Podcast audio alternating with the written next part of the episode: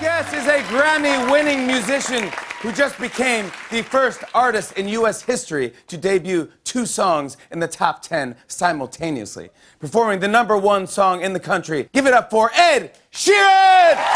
Knew it when I was young. We connected when we were a little bit older. Both sprung. I got issues and chips on both of my shoulder. Reputation precedes me, and rumors I'm knee deep. The truth is, it's easier to ignore it. Believe me, even when we'd argue, we'd not do it for long. And you understand the good and bad end up in the song. For all your beautiful traits and the way you do it with these. For all my flaws, paranoia, and insecurities. I made mistakes. I made some choices that's hard to deny. After the storm, something was was born on the 4th of July. Our past days were the fun. This end game is the one. The four words on my tip of my tongue. I'll never say. I don't wanna touch you. I, I just wanna be drinking on the beach with you alone. Me. I don't wanna miss you.